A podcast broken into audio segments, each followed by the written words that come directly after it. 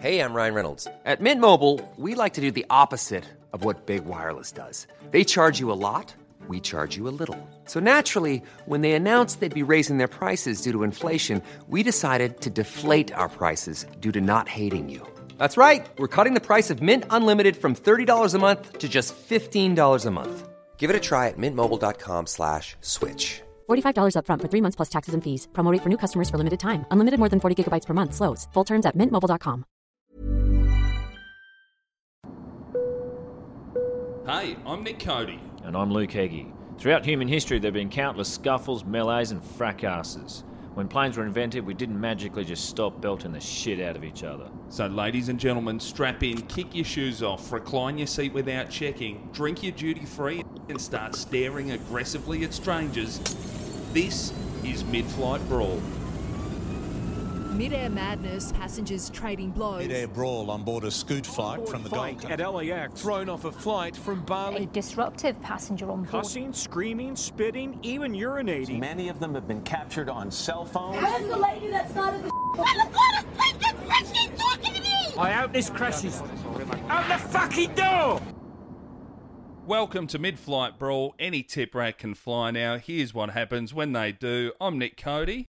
And I'm Luke Heggie. Pretty excited, mate. Episode 28. It is episode 28, and not only is it episode 28, but the boys here at Mid-Flight Brawl HQ have hit 100,000 downloads.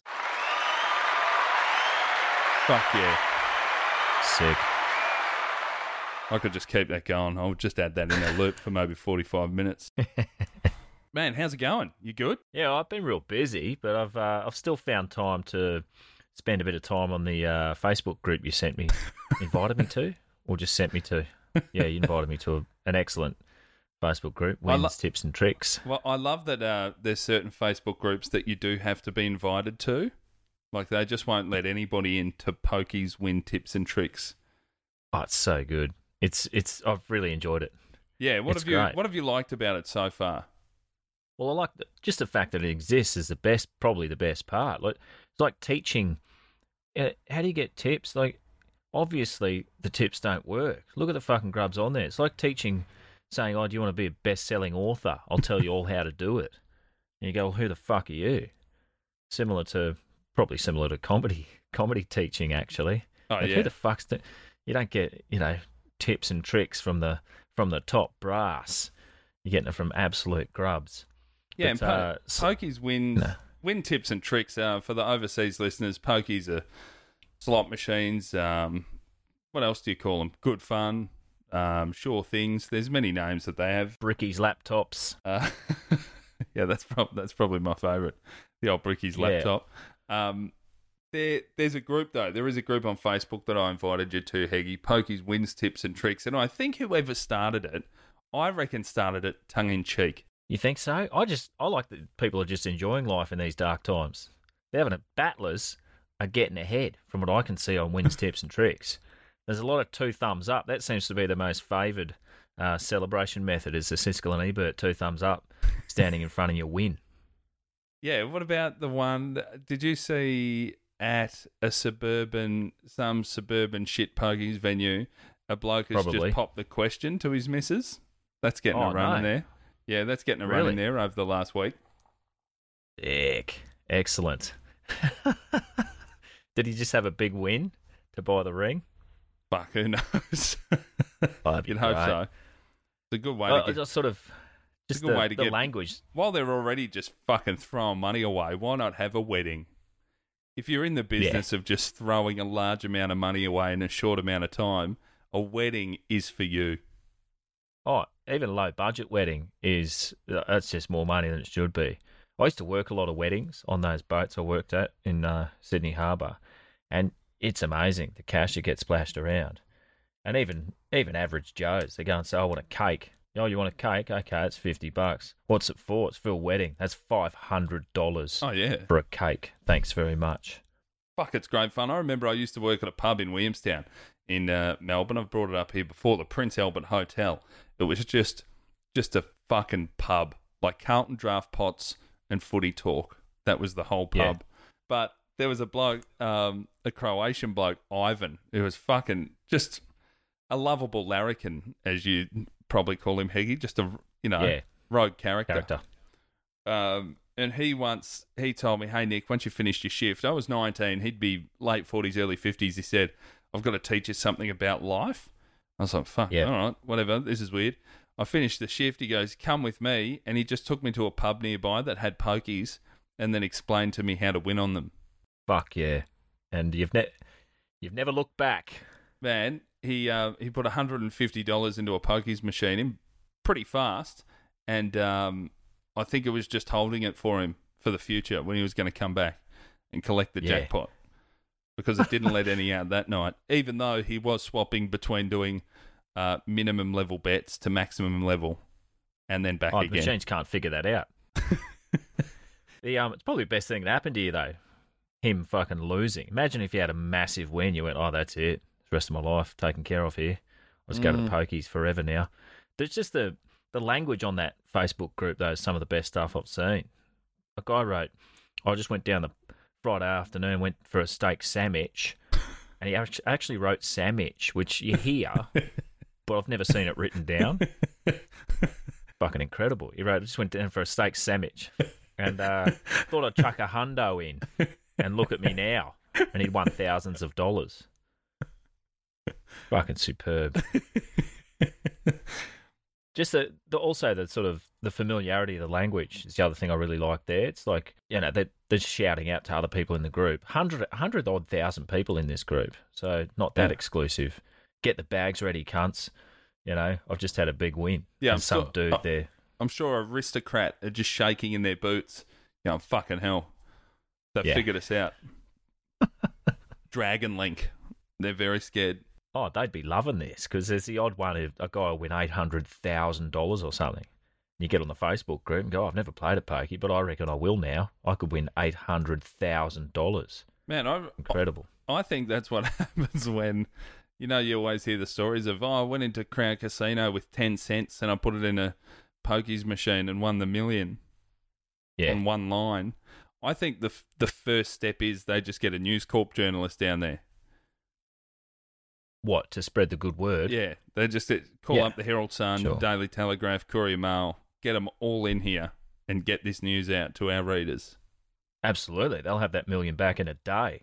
One news cycle, it's better for them to give it out, a million every now and then. Fucking great.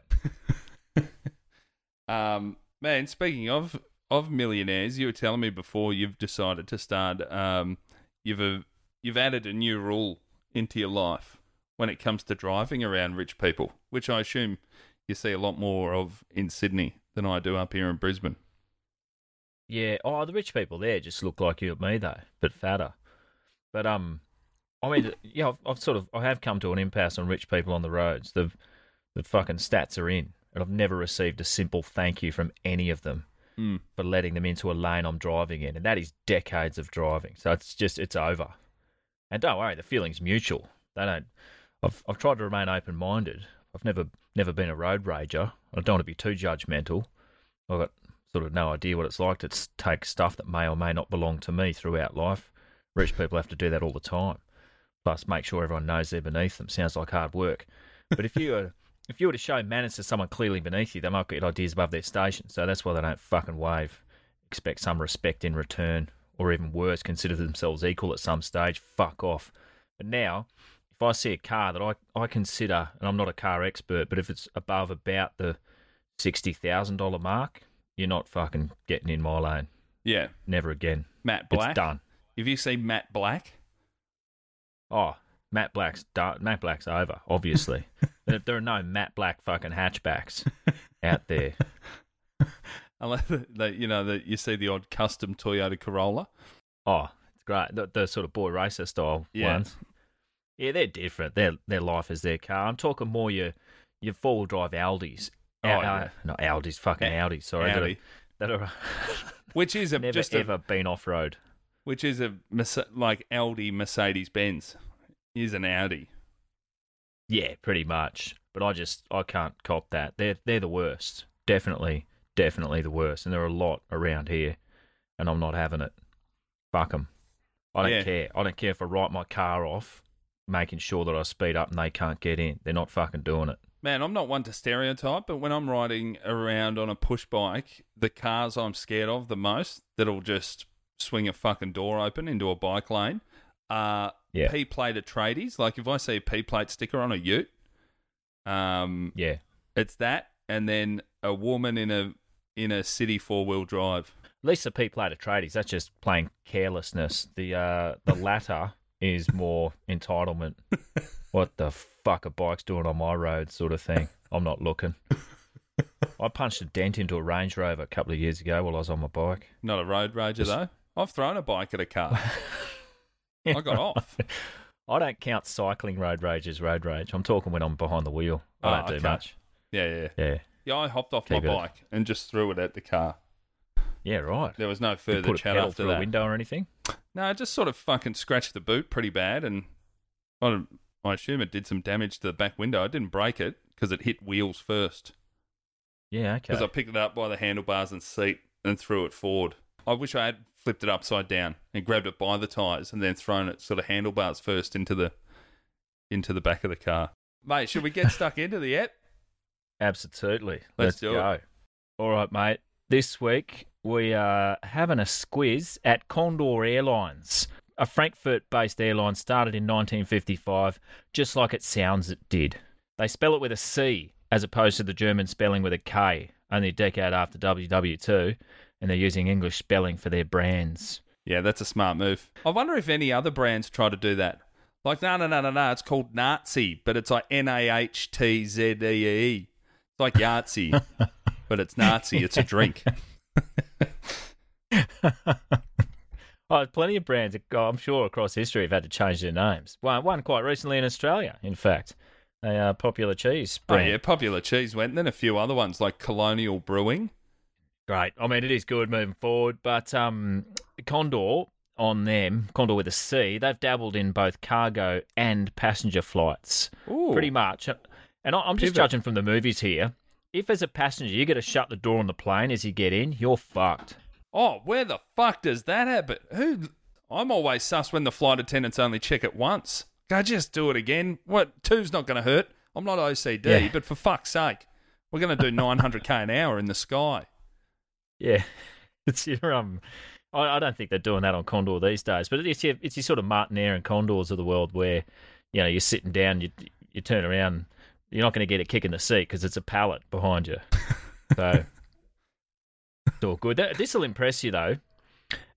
Condor Airlines, in 2015, on their 767s, made the middle seats 5 centimetres wider than the others. That's nice. Hold on. So, the middle seat was the biggest seat? Yeah, they made them 5 centimetres bigger than the other seats, just to appease middle seat dwellers. Well, we're on board with Condor Airlines at the minute, but I must say every episode where I've jumped on board with the thing we're talking about early, I've always been wrong. Oh, yeah, you'll turn around quite quickly in this instance, I reckon. This might surprise you, but Condor Airlines has experienced a few fender benders. I'll talk you through a couple. In 1958, there was an engine fire on a cargo plane and it caught fire on impact. The 3 crew members were beheaded. What? Sorry, no, they survived. I'm getting confused with Henry VIII's wives. They were fine. They walked away from that. 2 years later, 1960, Frankfurt to Rimini in northern Italy, hotbed route, emergency landing, 1,000 metres short of the runway. Nearly got there. Whoa, that's got to be rough. That's like it is rough. Racing home when you need to take a shit. Yeah, not quite there. I've always made it. I always make it. I've never shit my pants. Oh, no, we have covered this. I did shit him once. Yeah. You've shit yours too. Don't lie. Yeah. You sent me a photo once. I told my wife about this the other night. We're talking about skid marks because our son had one. He did a fart that left a skid mark in the nappy, which is, like, I didn't know he was eating kebabs already, but he's clearly he's changed up his diet to shart at 2. But I remember you once were doing gigs on Rottnest Island off the coast of Perth. And you sent me a photo of your jocks with a skid mark in them. And I said, are they your jocks? And you just wrote back, grow up. I probably think, what kind of a lunatic's taking pictures of someone else's skid marks, jocks? I think that was back when I was like, I'm all black now, just all black undies. There's no way black I'm pants, ever going to skid market there again. It looked like a puppeteer. Black shoes. That's where your son's coming unstuck. His nappies are white. Yeah, yeah. He's not old enough to ask for black yet. Poor move. Yeah. Anyway, so this plane's landed at 1,000 metres short of the runway. 4 crew members and one of the 30 passengers, brown bread. Oh. Yes. I thought, yeah. The other 26 walked off, but there they are, dead. I've always wondered about that. There was a plane crash recently in Pakistan where only one bloke survived out of like 180. I've heard of this phenomenon too. I reckon it's the bloke who's the most maggot, like just totally comatose on the plane. Yeah. And you're just getting chucked around, whatever. Are you going the drink driving science here? They're always a bit looser. Never the driver, is it? Heaps of them. No, you walk away from heaps of them. Yeah. Passengers, not so lucky. They should relax. Yeah, have a few more drinks. One in, all in. Then on Condor, nothing for a decade until 1970. Yep. They collided a 737 mid-air with a privately owned Piper Cherokee. Oof. This is a David and Goliath. Don't tell me the Piper won. Well, minor damage to the 737, no casualties. Can't say as much for the Cherokee. Captain and 2 crew, deady bones. After that, though, began the much-hyped 18-year period with no deaths associated with Condor Airlines. Unbelievable. Golden Age. Unbelievable. Yeah. This is Jetstar. They're on a run. Until 1988. Oh. Do you think the stats are in for the world's deadliest airlines? They just put an asterisk next to 2020. Doesn't count. Like sports events. Do you think like Lance Armstrong with the Tour de France? Yeah. Yeah. It rolls over. You didn't get to fly. But I always think they, you know, every year they release something of the world's worst airlines, and it's always, there's that North Korean one that looks fucking grim, and it's on planes that look, the model of the plane seems made up. It's Koryo Air. Koryo? Oh, man. Koryo Air? It did happen across... Koryo. Yeah. Yeah. State-owned national airline of North Korea. Right. They've got a pretty dangerous one, and then it's all these ones that land in the Himalayas. Yeah, there's a bunch of that. I happened across the other day, just nothing to do with this, but a list of the 10 deadliest commercial airlines. We haven't touched any of them. Yeah. So there's no camera phones or anything. It's like, you know, Nepal Air, stuff like that. Man, I'm not very... I don't think I'm racist until it comes to the type of aircraft I'm getting on. I don't mean which country is the airline based in. I mean, I don't want to get on a Tupolev TU-134B-3, a Russian airline. Like, I don't know. It just sounds like getting an Oppo phone. Doesn't sound right. If it ain't Boeing, I'm not going. Yeah. All right. You're like one of those guys who walks past a fish and chip shop and has a look at the people cooking it. Nah, not today. Find another one. But I do that for all restaurants. Yeah. What do you make of white people making sushi? No good. On the train. Yeah. No go. Positive racism, we call it. Yeah. In 1988 though, a co-pilot on Condor was about to land a 737 when he collided with a hill in Turkey. 5 crew and 11 passengers became dearly departed that day.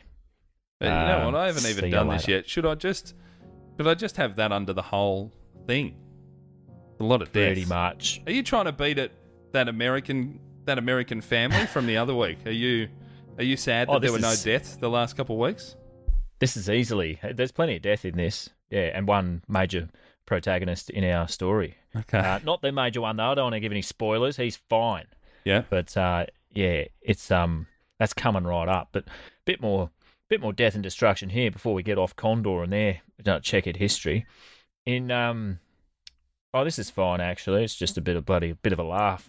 In 1992, they took a wrong turn after takeoff in Venezuela, which already sounds sus. and smashed the left wing into a TV mast on a mountain.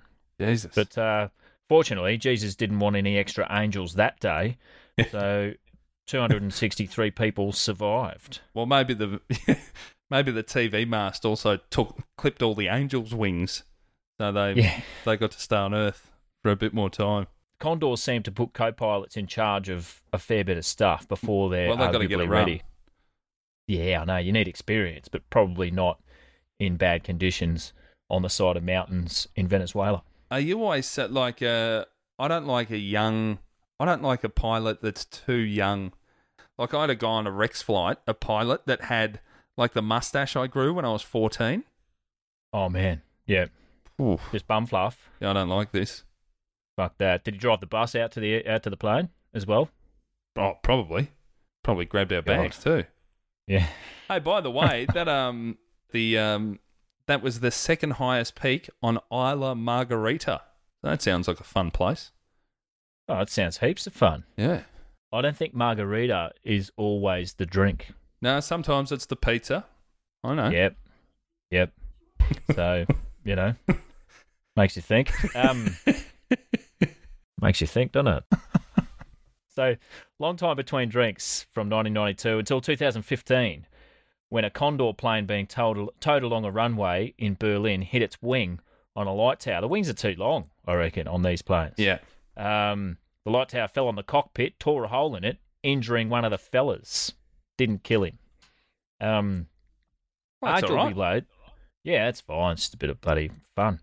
I don't think they taped it up and kept flying. I think they had to change planes. This is probably the worst thing that's ever happened to Condor Airlines, though. In the year 2000 AD, they were acquired by, guess who? Oh, hold on. Not... Well, it can't be a brewery. We've covered this. And the thing I'm most scared of an airline being run by is a travel agent. Yep. Who? Not Thomas Cook. It's Thomas Cook. More tea! They're getting cocky, this Thomas Cook group. I reckon we'll have to do a whole episode on them. Oh, there's heaps. This mob, they're still operating today, Condor, until the liquidators finish doing their homework. Though... They were to be acquired by Polish Airlines, but that deal fell through on April 1, 2020. The whole thing was an elaborate lark, evidently. But don't you hate that? Oh, yeah. Don't you hate when you think you've sold your airline, and then the Polish are like, no, got ya. Oh, you've already popped the spumani. You go in the boardroom, there's just a Polish guy with his thumb on his nose, his fingers dangling at you, poking his tongue out. Ha ha. Before midday. Anyway, the incident we're talking about today is on April 30, if you cast your mind back, 2014.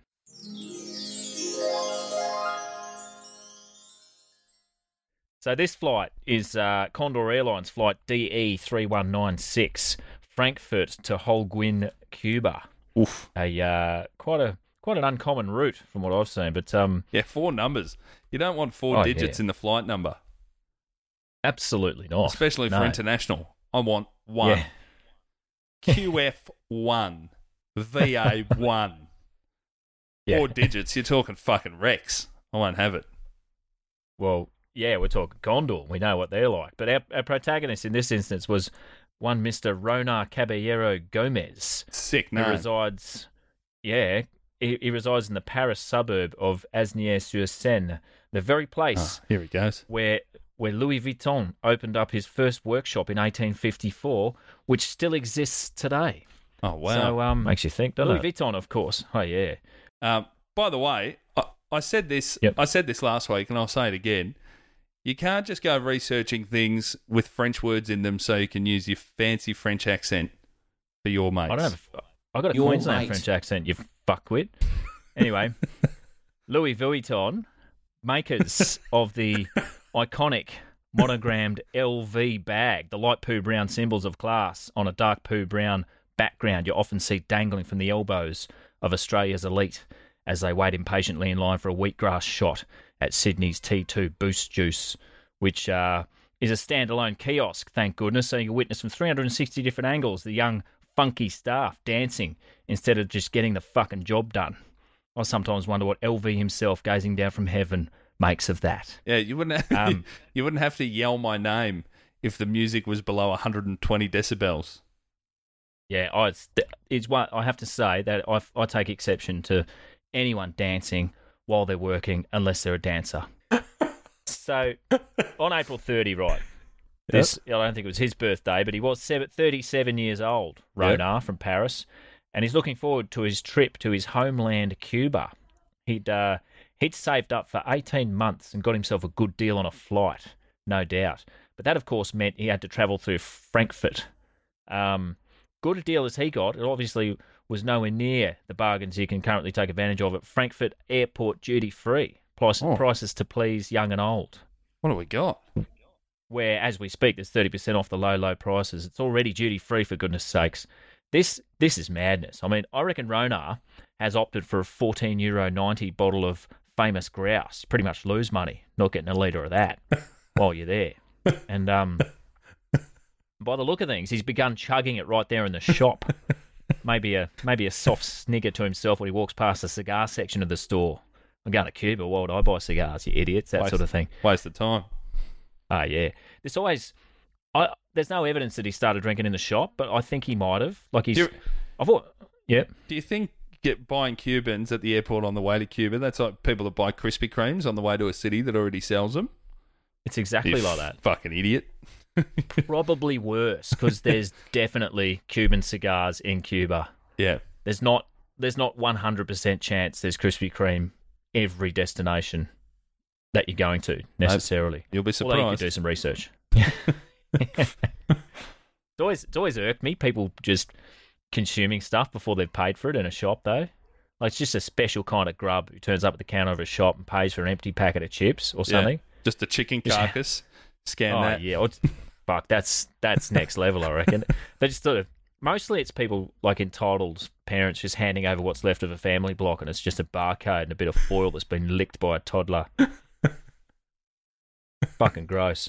Do you let your kid eat shit in the supermarket before you pay for it? Turn up with a banana peel, so scan that. Sometimes, right, the shop I worked in, someone would arrive at the counter with a six-pack with only 5 beers in it. I'd say, just the 5 beers, and they go, no, 6, I already slugged one in the past 3 metres between the fridge and the counter because I'm a fucking pig. You've got a problem with somebody having a drink at a bottle shop? I have a problem with people helping themselves to something they don't yet own. Okay. And yes, I don't like them slugging beers in the fucking shop. It's not a real good vibe, is it? No, it's not. I don't care about the law aspect. I don't give a shit for the law. But that, just wait until you're outside, man. They give you like an empty one. Now, where's your bin? Put this in the bin, will you? Just chuck a cap and an empty stubby on the counter. What do they think? It's like a pancake contest at a cafe. Like, if they have the whole 6er before they get to the counter, they get a T-shirt and names on the wall. Is your name on the wall anywhere in a food establishment? No. Well, on an Italian restaurant wall. No. Not for like a boxer who owns a coffee shop and there's boxes all over the fucking wall. No, I'm talking for eating prowess. Like for finishing a challenge or something. No, the last time I tried, I think, was about 2008 in a country town, Bendigo, in Victoria. I tried to... doing some gigs. Tommy Little and I think we tried to do some pancake challenge. Didn't finish. Yeah. Oh, they're notoriously hard to finish. He wanted to get on a local... You just did the Little Dum Dum Club podcast with him. Yeah. Little once, we're at this pub in Bendigo, and they had a thing on the wall, the 100 Pint Club. Oh, right. Wow. That's a lot. We honestly thought about just trying to stay up in Bendigo for a week and see if we could join it. Well, you got to do it in a week. Well, what's that? That's over 10 a day. Well, yeah, man, yeah. That's like 13 pints a day. Have you got a week to finish it? No, take as long as you want if you're soft. I'm just saying we could have tried it in a week. Oh, okay, I did 110 days of Guinness. Oh, you did it for 10 days. I did not in a week. Yeah. Fuck yeah, that's huge. Good shit. Yeah. I know. Sorry. God. The nerve of you to ever say fucking your mates when you did that in Ireland. They are your mates. I like to give it a little back, you know. Was it in Dublin? It was all over Ireland. Your mate. Do they just accept the challenge anywhere? You can turn up weary traveller looking for a cheeky 10 pints before hitting the road again. No, this was our own challenge. I don't assume they'd go bankrupt, that country, if there was an authority that had a drinking challenge.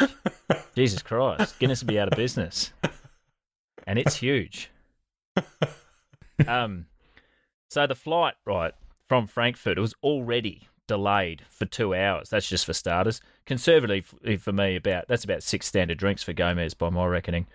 And then 3 hours in to the 11.5-hour flight. Oh, beautiful. The magic hour. The 9 crew figured out something was up with Gomez, one of the 248 passengers. He was seen opening a bottle of rum. And then the fun sponges have nothing as I can see. They've confiscated it and given him a written warning, and he tore that up, which appears to be standard practice. Yeah, if you're drinking rum straight out of your duty free bottle, it's not a time for a note.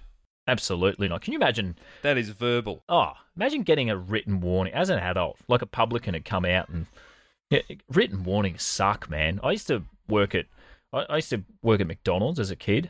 Yeah. And I'd get written warnings, fairly routinely. I worked pretty hard. Just wanted to be left alone, and they couldn't do that. And just kept poking the fucking bear until inevitably I'd tell someone to fuck off or just make someone cry. And that's a written warning offence. Yeah.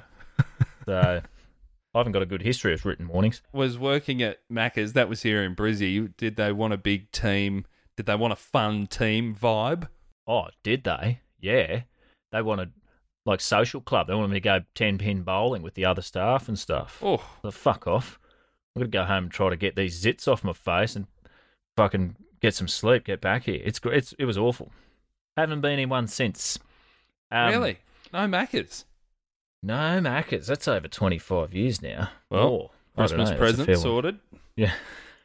I'm not going to fucking Maccas, man. Although, if you won't go in there, and I've given it to you for Christmas. Ruin Christmas. Give me a voucher or something. Yeah.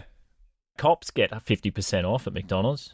Really? Like the filth turn up, you got to give them half-price stuff. I don't know. This was when I was there. I only lasted on the front counter for literally 10 minutes, and then I was back out the back. Like I was there for nearly a year, I reckon.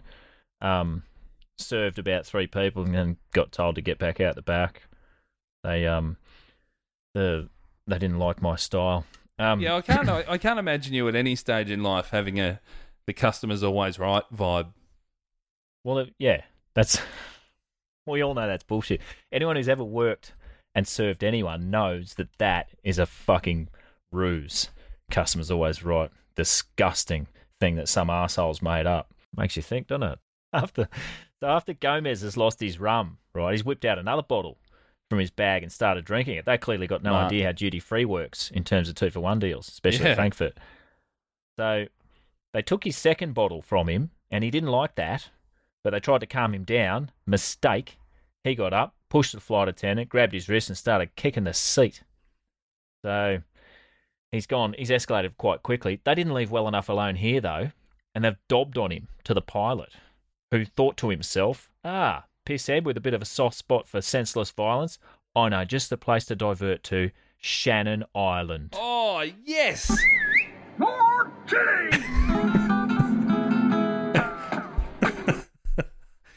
Yes. You reckon they've got lays? Like if you go to Honolulu, do you think they have a 4-leaf clover lay that they just, as you hop off the plane, they're like, welcome to cloudy Shannon?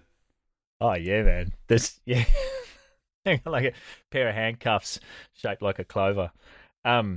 According to the ironically named for me Claire Champion newspaper, the plane stayed another hour and a half in Shannon. The Irish police had to temporarily stop panning for gold in the marshland next to the runway and take statements from other passengers and crew, and probably found some time to do some diddly-eye singing and dancing while they were at it. Did we ever go through what's at Shannon Airport? Because that must be probably most of their business. I don't know that anyone's been in it. I think you just go straight into one of those buses with the cages on the windows and down to the cop station. Do you think you see a bar that looks lively and then you realise it's just a fucking bit of wood that they've painted on, like North Korea, where you get taken on a tour? They're like, look at all these people in a nightclub. Now, hold on. Oh man, do you remember when the G20 or a long time, maybe over a decade ago. It was a G20. A summit was going to be in Ireland. They did up this town, like a derelict town, and put just decals all over the shops that, and just had pictures of people sitting in cafes and stuff, and made it look like it was a thriving town. Just drove all the delegates really fast through there. Because you couldn't open a door because a doorknob was just a picture. Yeah. They just, oh, it's fucking sick. I'll try to find the picture. It's pretty good. So the fallout from this, right, the Paris plumber, Ronar Gomez, he was on €278 a week, out of which comes alimony, plus life in Paris ain't cheap. So this is exactly what duty-free booze is there for, to help battlers like him. Ronar... he was an anxious flyer at the best of times, but especially when against the clock, to get to Cuba before Jesus summons his dad up to paradise. So his dad was dying. Yes. Oh. So he had to get pissed and get there quick sticks. Yeah. Mr. Gomez appeared before Ennis District Court, where Judge William Early, golf and opera enthusiast, remanded him on bail to appear in court again the next day. So he had to stay in his hotel room and surrender his passport.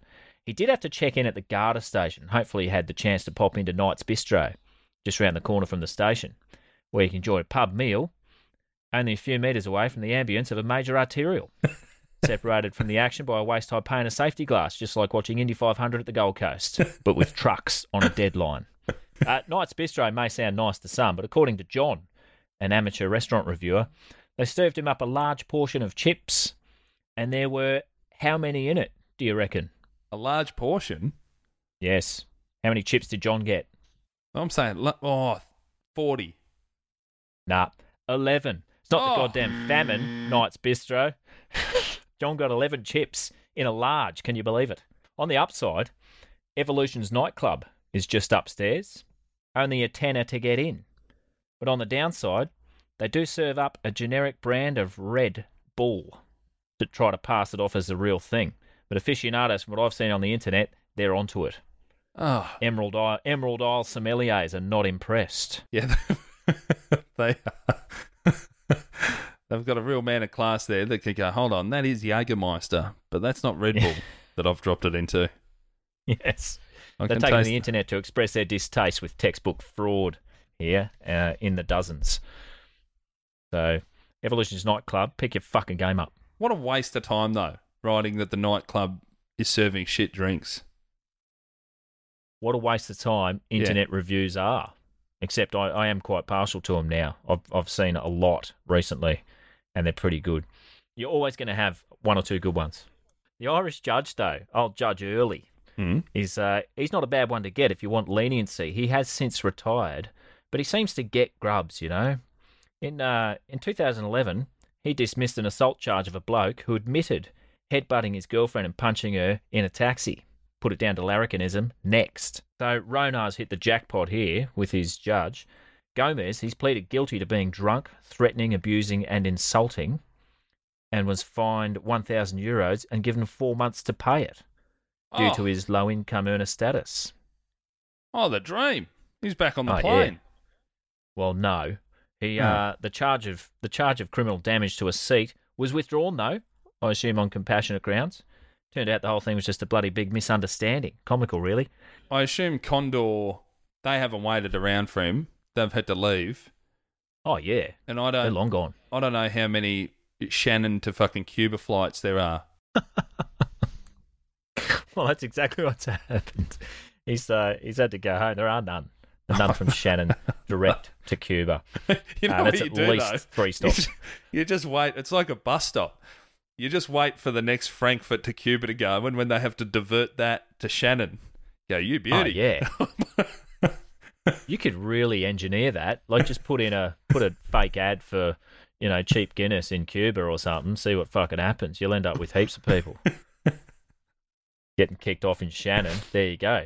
Get a whole row to yourself. Paddy O'Reilly's in Cuba. Open one up. I reckon some Irish are just like buying the cheapest flight out of anywhere in Europe, and it'll end up in Shannon somehow 3 hours later. It's like when you're a kid and you just start a fight so you can get a blue and white taxi home. Yeah, got to get to Shannon. Flights are too much. I know. I'll take that Norwegian Air to New York and have a few at the airport beforehand. I'll fucking get to Shannon. Sir, this flight's not going to Shannon. I think you'll find it is. Yeah, not yet. Well, Gomez, right, and this is a misunderstanding. He thought when they were yanking his duty-free out of his sweaty hands that they just wanted him to buy their alcohol, which he was dead against. He's on a budget. So it's happened to all of us, hasn't it? I mean, I got kicked out of a pub once, quite violently in the end, for just sitting there drinking a six-pack of my own homebrew out of the esky I'd brought in and while I was watching big screen cricket, otherwise known as minding my own business. Nanny State had different ideas, didn't they? So, same sort of thing. What is this, China? Yeah. Can't even drink my own homebrew at the pub. Fucking hell. It was all just lost in translation stuff in the end for Ronar. So, although he was aware of the English phrase, I'm not guilty, which he yelled at volume at a pause in the proceedings at Ennis Court. He's known that phrase. That's the only thing he knew in English. You know when you hop off at an international airport and the first sign you'll see is just welcome? It'll be welcome, bienvenue, and it'll have it in a whole bunch of different languages. Do you think it's Shannon Airport? It's just not guilty. Not guilty. 50 different languages. So, Ronar, sadly, never made it to Holguin, Cuba's fourth largest city, to bid farewell to his terminally ill father, who had lung cancer, probably cigars. God indeed did summons Gomez Sr. up to heaven before all this got sorted out. So we ought to cue up the music, mate. Mr. Gomez left this beautiful planet the same way he lived in it, staring pensively out at the horizon on the beautiful turquoise waters of the Playa Esmeralda, coughing up black sputum and thinking to himself, where the fuck is my son? Probably Shannon. Makes you think, doesn't it? You imagine on your deathbed the phone rings in the hospital. You have one reverse charge call from Shannon Island. Oh no. Oh no. People can pick when they're going to go, I think, at the very end, and they're getting that call. Cuba via Shannon. Didn't get there. Straight back to Paris. So, bit of a sad story in the end, really, but, just take it easy on the duty-free, everyone. If you can't handle the duty-free, don't have it. Not for me. I had a great time. That was very funny. Thanks, mate. Yeah. All right. Makes you think, doesn't it? Hey, man, while we're here, just before we go, can I plug... friend of the show's Facebook page, Sean Woodland. He's got a page called Your Hobby is Shit. It's so awesome. Good. Yeah. Subscribe to it. He puts out one or two a week and they're fucking really brutal and very, very good. So get in. Your Hobby is Shit. Is it on it? I think it's on Instagram as well. Yeah, it would be. Yeah it is. Facebook and Instagram. Check out Your Hobby is Shit. That brings us to the end of another episode of Mid-Flight Brawl. Midflightbrawl.com for merch, lukeheggie.com for your upcoming gigs.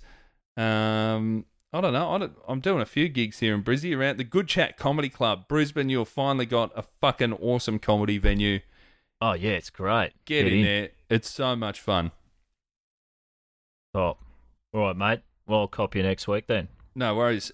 At Mid-Flight Brawl on Instagram. And thanks for all your messages and thanks for bullying Heggie. Ruin Christmas. Ruin Christmas. But you can dig into me this week. I am a good bloke about it. That was just on TV. Don't worry. All right, mate. I'll see you later. Take it easy. See you, mate. Bye. Thanks for tuning in to Mid-Air Brawl. This is our very first episode. Heggie, you're already shaking your head. It's Mid-Flight Brawl, dickhead. Oh, fucking hell. Okay, ready to go. The clap. Hang on, sorry, I fucked it. Clap. Planning for your next trip? Elevate your travel style with Quince. Quince has all the jet-setting essentials you'll want for your next getaway, like European linen, premium luggage options, buttery soft Italian leather bags, and so much more. And is all priced at 50 to 80% less than similar brands. Plus, Quince only works with factories that use safe and ethical manufacturing practices. Pack your bags with high-quality essentials you'll be wearing for vacations to come with Quince. Go to quince.com/pack for free shipping and 365-day returns.